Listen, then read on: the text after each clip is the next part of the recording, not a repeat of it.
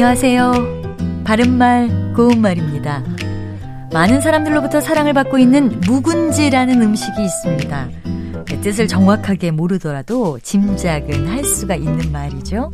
일정한 때를 지나 오래된 상태가 된다는 뜻의 동사 묵다와 지가 합해져서 나온 말이고요.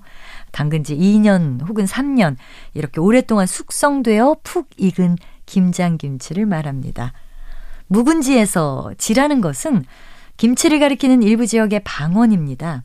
실제로 우리가 먹는 짠지라는 김치가 있는데 이것은 무를 통째로 소금에 짜게 절여서 묵혀두고 먹는 김치지요.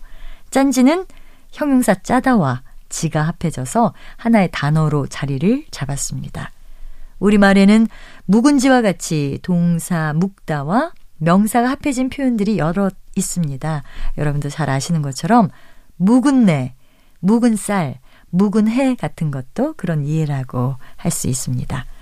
남에게 갚아야 할 돈을 뜻하는 빚이란 말과 합해진 표현으로 묵은 셈이 있는데요. 이것은 빌린 지 오래된 빚을 뜻합니다. 이와 비슷한 뜻을 가진 묵은 빚이란 표현도 있습니다.